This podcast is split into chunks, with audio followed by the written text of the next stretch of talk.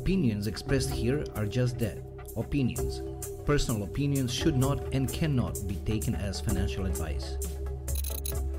Mišljenja iznešena ovdje su upravo to, mišljenje. Osobna mišljenja se ne trebaju i ne mogu smatrati financijskim savjetom.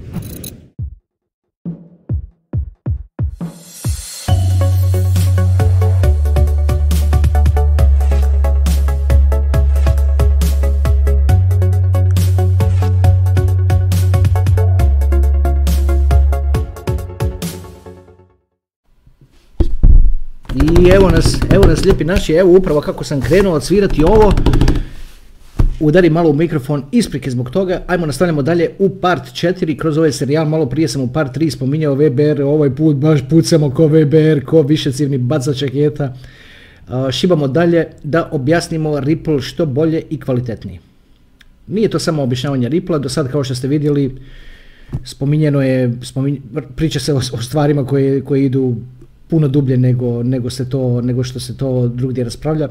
Tako da ovo je, kao što vidite, uvezuje se u financi, svjetski financijski sustav, uvezuje se u svjetsku banku koja, inače evo dolje u komentarima, u prvom komentaru će biti link na, na PDF file u kojem, u kojem svjetska banka, znači World Bank, u kojem priča o digitalnim paymentima i kad se utipka u taj u taj PDF kad se utipka Ripple ili XRP, što je skraćenica za Ripple, i izađe da je prikazan 20 i ne znam, da, da li 27, 28 puta. Znači da je ta riječ iskorištena toliko puno puta u tome jednom dokumentu. That's a fun fact to see. To je bilo jedna od tih stvari koje su izazivale reakcije u smislu ma daj. e, Buttons je tu skočilo na stol. Buttons, Zašto drmuš stol, Buttons? Dođi vam, dođi. Ajde dođi Buttons ovamo. Ništa, ništa, ne, Buttons nije that type of cat. Buttons je više kao, kao neka puma, to sam, to već znate, ona, ona živi svoj život, onako, ako, je, ako te kad dotakne, dotakne i to je to. Ajde idemo dalje. Znači, što, ob, malo prije sam koristio termin isto tako kriptoraši. Tko su kriptoraši? Kriptoraši, to, trenutno to smo mi. to smo mi to, jer, jer smo prepoznali da je to budućnost. Ali u tome prepoznavanju toga da je to budućnost često se naprave razno razne greške. Zato što je se novo u svijetu investiranja i tako dalje i tako dalje. Nekada davno na početku kanala sam pričao o važnosti toga kad se čovjek, u kakvu se čovjek kuću rodi. Kad se netko rodi u kuću da mu je tata investitor koji je učio od svoga tate kako biti investitor i kad te neko kao tako malenog drži na krilu i pokazuje ti chart u New York, charts u New York Times, onda ti možeš doći do neke 25. i onda u stvari shvatiti da ti to znaš. A većini vas koji ovo gledate, to jednostavno nije bio slučaj živjeli smo u drugačijem okruženju gdje to nije bilo niti mogućnost da se to radi, a sve i da je bilo mogućnost, pitanje je da li bi vas u životu zadesila takva, takva sudbina i takvo djetinstvo pa da imate, da imate takvog tatu. Na kraju se to sve u stvari svede na to da li od nečega prezaš ili ne prezaš. Kad nešto znaš onako iz djetinstva, onda ti nije problem zaviriti u to, a kad nešto ne znaš iz djetinstva, onda misliš kao nije mi tamo mjesto, nemam ja tamo šta gledati.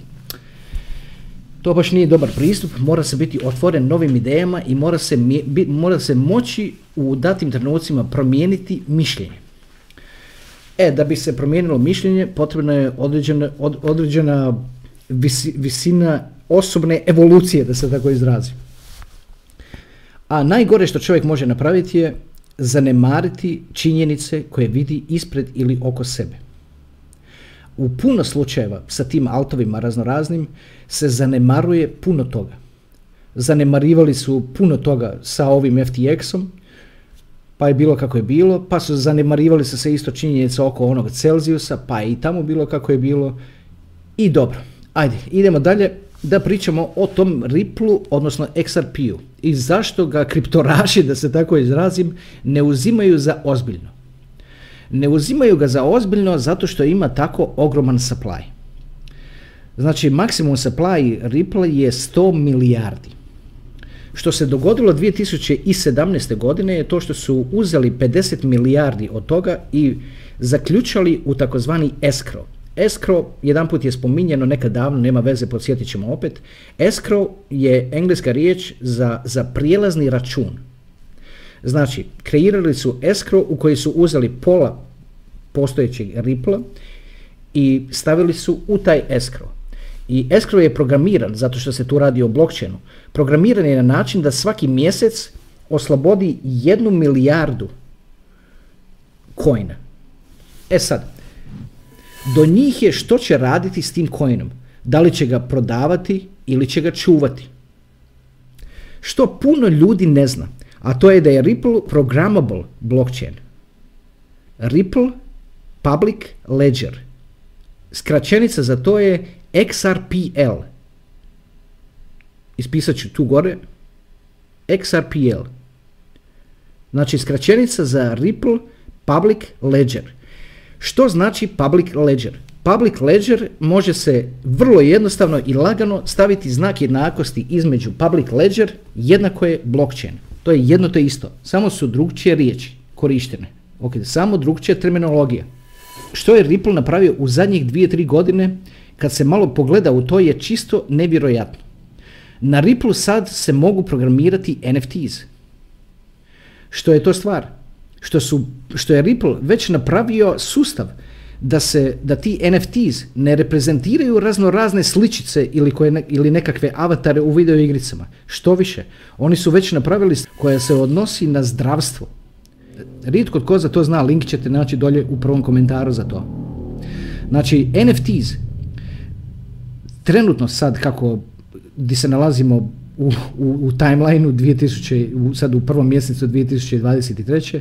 NFTs do sad su uvijek služili onako da za one skupe sličice od par miliona koje bi koštale ili da bi ili za nekakvu virtualnu zemlju u nekakvim metaverses ili za nešto, uvijek za nešto virtualno. U, u slučaju će vjerojatno biti nekakvi dokumenti osobni i tako dalje i tako dalje. A zašto?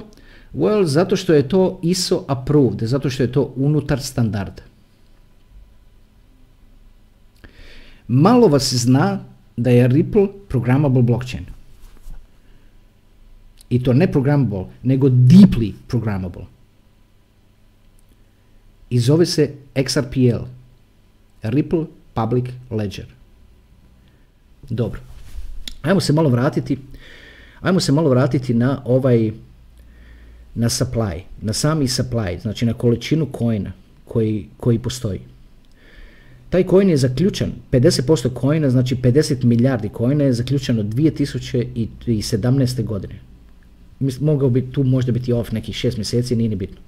I onda je programirano je da se zaključava jedna milijarda svaki mjesec.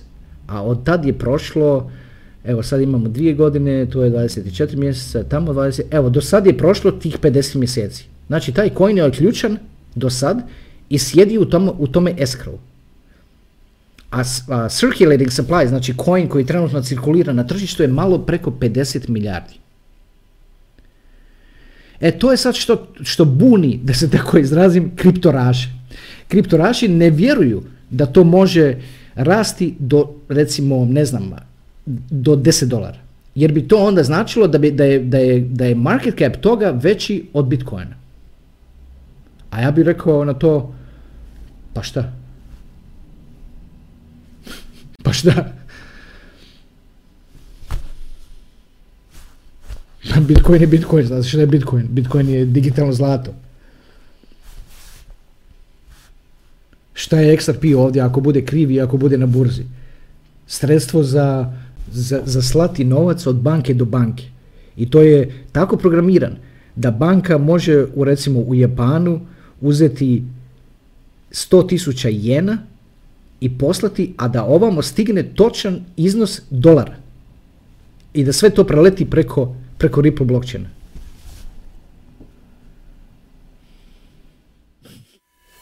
To je, pa, pazite, to već funkcionira. To je usluga koju, koju Ripple naziva ODL, On Demand Liquidity. Ispisat ću, gledam koji je prst, koji je tu, tu gore ću ispisati. On Demand Liquidity. Što to znači? To znači da tvrtka, odnosno banka, koja recimo netko šalje, ne znam, milion dolara, često se šalju transferi u poslovnom svijetu od oko milion dolara. E sad, što ta banka radi? Ta banka kupi Ripple za iznos taj i kad ga pošalje, onda je garantirano da će na drugu stranu stići iznos koji je, koji je rečeno da treba ugovorno. Znači garantirano je u trenutku kupnje ti piše koliko je to. I kad to pošalješ, to tamo stigne u roku 3 sekunde i taj iznos koji će tamo stići je garantirano taj koji si ti želio poslati, koji ti je pisalo na ekranu prije nego što ćeš poslati.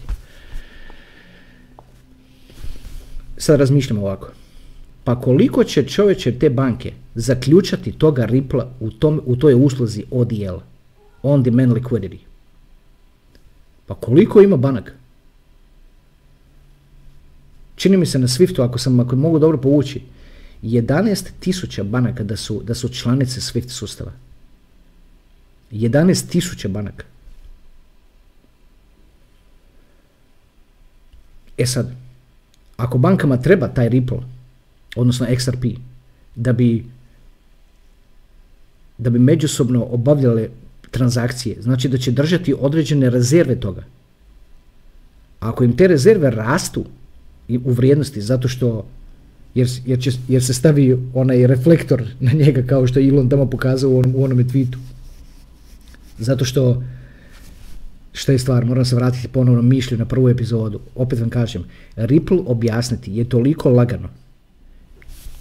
O Bitcoinu možeš pričati nekome mjesec dana da te ništa ne svaća.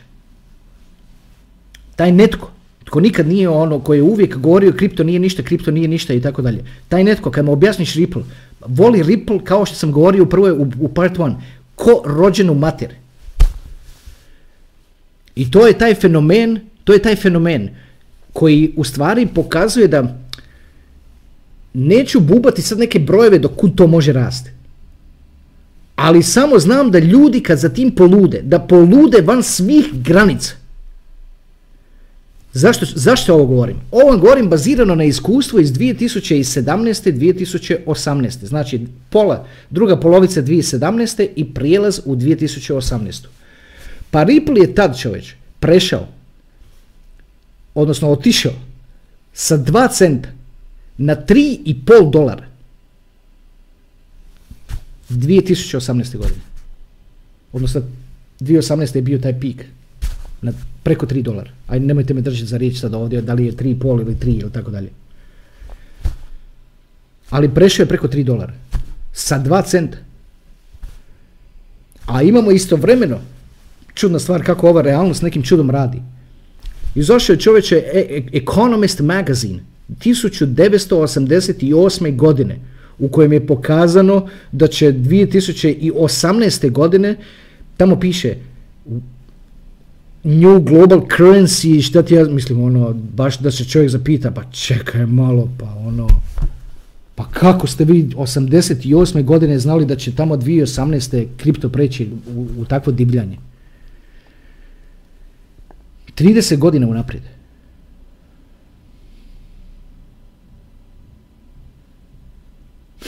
čudno. Čudno. Ajde da se vratim na taj, na taj supply. Vidite još što se, što se događa isto s Ripple. Kad otvorite Ripple wallet negdje, da biš aktivirao taj wallet treba ti 10 kojina.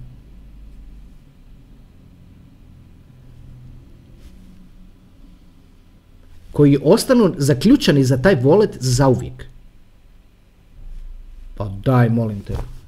Pa daj malo da razmislimo o tom. Ajde to malo, ajde to malo rastresamo što to znači za supply. Pa jel to znači ako Facebook recimo koristi 2,5 milijarde ljudi, aj recimo da Ripple će nekada koristiti u budućnosti, odnosno da će ga imati milijarda ljudi, ajmo to, recimo milijarde ljudi. Dobro. E sad svaki čovjek ko, ko koristi ima obično malte, ima više volita.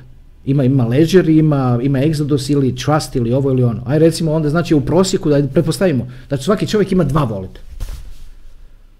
Puno ljudi ima i više volita, naravno. I sad, ako je to recimo milijarda korisnika i svako ima po dva voleta u prosjeku, to je znači 2 milijarde ljudi. I svugdje je zaključeno po 10 kojina u svakom voletu jer u protivnom nije, nije aktivan. To je 20 milijardi kojina čovječ. Znači 20 milijardi kojina iz, uzeto iz supply-a. Are you freaking kidding me? I svaki, I svaki put kako se dodaje novi wallet uvijek je tako 10, 10 kojina za uvijek zaključeno i supply Pa daj, molim te. Pa što to znači da kad bude 2 milijarde korisnika, ako po pretpostavkom da je svaki čovjek ima po dva volete, to znači da će 40 milijardi kojina biti zaključeno u voletima forever. Samim protokolom. Ali dobro, a sad to mo, ako, opet ka, malo, malo su preveliki ovi brojevi korisnika, ali čovjek bi rekao kad je Facebook izašao da Facebook nikad ne može imati 2,5 milijardi ili sad skoro 2,8, ne znam koliko milijardi korisnika. Znači, moguće, ne možeš reći da nije moguće, moguće. Naravno ako, ako nastupi taj nekakav madness, taj FOMO oko toga, naravno da je moguće. Aj dobro, to je jedno, znači to je jedan taj locking me- mekanizam ili mehanizam zaključavanja. To je jedan od njih. Koji je programiran u sami, u sami blockchainu, kako, kako to sve funkcionira. Znači ne možeš to izbjeći. E sad, stvari što oni mogu to napraviti promjenu. Ako to bude, ja ne znam kako će to funkcionirati kad, kad Ripple bude, aj recimo, neću reći kad, nego ako bude de, na 10 dolara, šta onda, jel to znači da moraš 100 dolara, znači 10 kojina je 100 dolara. Kako će čovjek zaključiti 100 dolara nekome zauvijek? Znači, ajde, znači da, da završim samo to, znači imaju to zaključavanje tih 10, da li će se to promijeniti zaključavanje 10, da li će se to smanjiti na, na 1, 5, 2, 3, ko, ko će ga znati. Uglavnom, to je, to je za, mehanizam zaključavanja kojina je jako bitan i zato što taj coin je zaključan zauvijek. I ti ne vidiš to kad gledaš u circulating supply, ti samo vidiš coin koji je, koji je released, koji je, znači koji je pušten na tržište, ali ne vidiš koliko ga je zaključano po voliti. Ok. Znači to je jedan način na koji smanjuje supply tokom vremena, kako se, kako se širi. E sad, drugi način koji smanjuje, da ima programirano u sami chain da fees koje se naplate, transaction fees, da te fees su uništene za uvijek.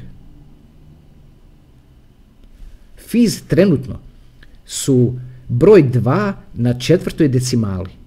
Znači šalješ XRP i fee, fee, znači koji plaćaš, transaction fee, ti je broj 2 na četvrtoj decimali. Pa čovječe, nakupi se toga. pa nakupi se toga ako će to koristiti banke i ako će, ako će ljudi skočiti na to ko ono neslani obnovi da se tako izrazim. Znači, pa nakupi se tih fees. Tok, naročito tokom, tokom vremena, tokom godina. A pazite, opet da ponovim, Znači, fiz koje se naplate zato, zato što to nema rudare, niti, niti, niti, niti nekakve klasične validatore, znači ne zarađuju od toga što su validatori. Znači da te fiz koje se naplate, programirane u sam chain, da svaki fee koji se naplati je uništen zauvijek. To će tokom vremena spustiti taj supply. Znači, Postoje banke koje će ga držati Ripple zato što im treba za međubankovne transakcije. Znači zaključavat će ga u, tome, u toj usluzi koja se zove ODL, On Demand Liquidity. Zbog toga ga kupe. A držat će ga vjerojatno iz nekih drugih razloga, zato što, a naročito ako raste, banke će onda to špekulirati na, na cijenu toga. U smislu, dobio sam Ripple, neću ga, neću ga prodati, Ču, čuvat ćemo Ripple, direktor tamo neki odluči, čuvat ćemo Ripple do sutra, pa do sutra će on malo skočiti tako da i ko, ko zna kako će se to sve odigravati. Uglavnom, to je jako puno banaka, a banke ne šalju 100 i 200 dolara. Banke kad šalju, često šalju, to je ljudima malo teško za shvatiti. Ali banke kad šalju transfere, ti Swift transferi, to je često 100 miliona, 200 miliona, 300 miliona, to je, i, i, to nije ništa, zato što se radi, ako neko kupuje brod, Toyota auta krcat, što je 300 miliona za broj za, za, za brod krcat Toyota auta, ništa. Znači, to je on u velikom poslu, ti brojevi su ništa. A to je jako puno ripla koji je u tome trenutku kupljen. A, kad je, a on kad je kupljen u tome trenutku, to mu izaziva demand. Znači potražnje mu izaziva u trenutku kad toj banci nekoj treba 300 miliona, znači banka grabi u njega i ne pita, ne pita za cijenu, samo grabi u njega jer joj treba 300 miliona. Jer ova tamo druga banka treba primiti znači 300 miliona. E sad, da li će ta druga banka koja primi 300 miliona prodati svih 300 miliona, to, e, to je to što je upitno. Ili će odlučiti da će ga zadržati do sutra, preko sutra, tjedan dana poslije ili što već, to se ne zna. Uglavnom kad, kad netko kaže, čekaj malo, pa ako on skoči do tu, to bi značilo da mu je market cap veći od, bit, od market capa Bitcoina. A onda bi ja na to ono rekao, pa? Pa šta onda? Stvari prije nego, što, prije nego što se stvari dogode, jako je teško povjerovati da se mogu dogoditi. Pa zamisli da ti je neko rekao nekada da će market cap Bitcoina biti milj, trilijon dolara. E, molim te, da ti je netko rekao 2000, ako si tu bio 2013. godine, da će market cap Bitcoina biti trilijon dolara. Pa ne, ono, jednostavno ne biš, ne, ne biš jednostavno mogao vjerovati. Nije, sad nije trilijon, ali skoro da je trilijon, ajde. Ne biš mogao vjerovati, rekao bi, jednostavno bi to ono dismiss kao, kao, kao, da kao nešto nemoguće. A to je sad, šta, pogledaš u market cap i vidiš, u, kao, ne znam, 600 miliona ili ne znam, ne znam, zadnji put kad sam gledao. U stvari 400, ako ga je 200, skoro 20 miliona po 22 centa, po, pardon, po, po 22 tisuće, koliko je sad, ili 21, to onda znači 400 miliona. Ali dobro, nedavno je bio i puno više.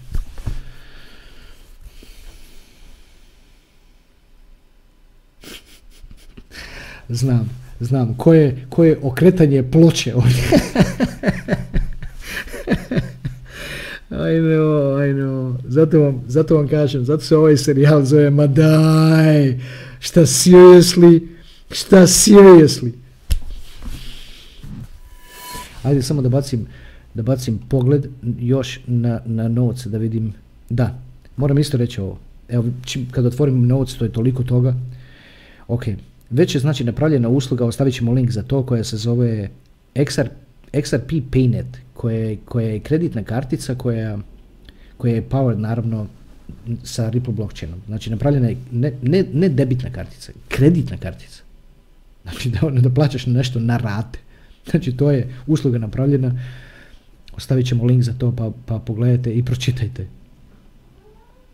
Opet ovo moram spomenuti hype na tome, na Ripple, kad, kad krene hype, to je, sjećajući se što, je, što se dogodilo 2017. i 18. To je nezaustavljivo. Od 2 centa na preko 3 dolara. I kad, kad netko voli Ripple, imaš ljudi ovako razmišljaju. Ljudi govore Ripple, znači ima grupa, ima grupa ljudi koji govore Ripple. Znači ovo, ovo sada, ako ste došli u zadnje dvije godine u kripto svijet, ovo niste mogli doživjeti zato što, zato što je Ripple bio pod, pod tom tužbom. Od 2020. na ovamo je bio pod tužbom. I opet je napravio rast od 12 puta. Pod tužbom. Ali dobro, nema veze, zanemarimo to.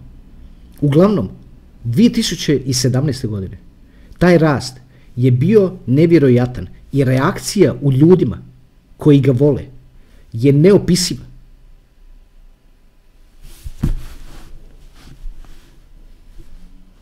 Zato što ljudi lagano mogu shvatiti za šta to služi. A, pa to služi da banke ubrzano šalju jedni drugim novac.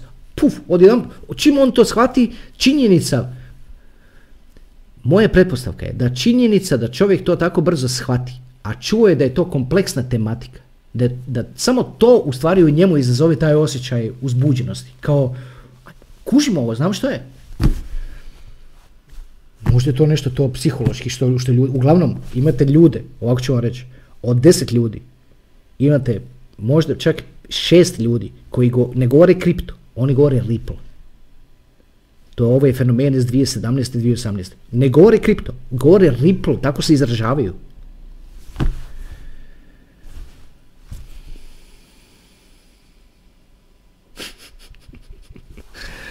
Ajde da pogledamo.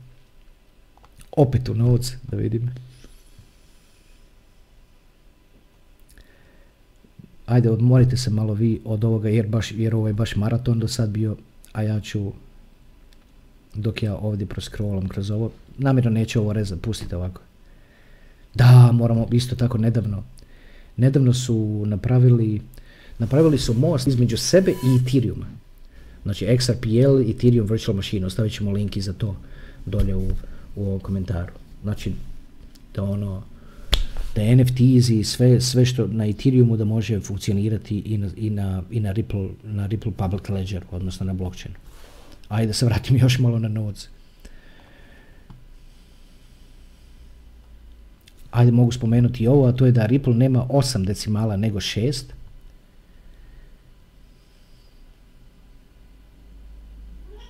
A mogu i ovo spomenuti i za ovo ćemo isto ostaviti link, ovo je isto jako bitno jer ovo su baš željeli da se zna. A to je a to je dolje u, u, tome linku ćete vidjeti kako, znači javno je objavljeno i rečeno je ovako. Rečeno je da Ripple je vlasnik manje od 50% coina.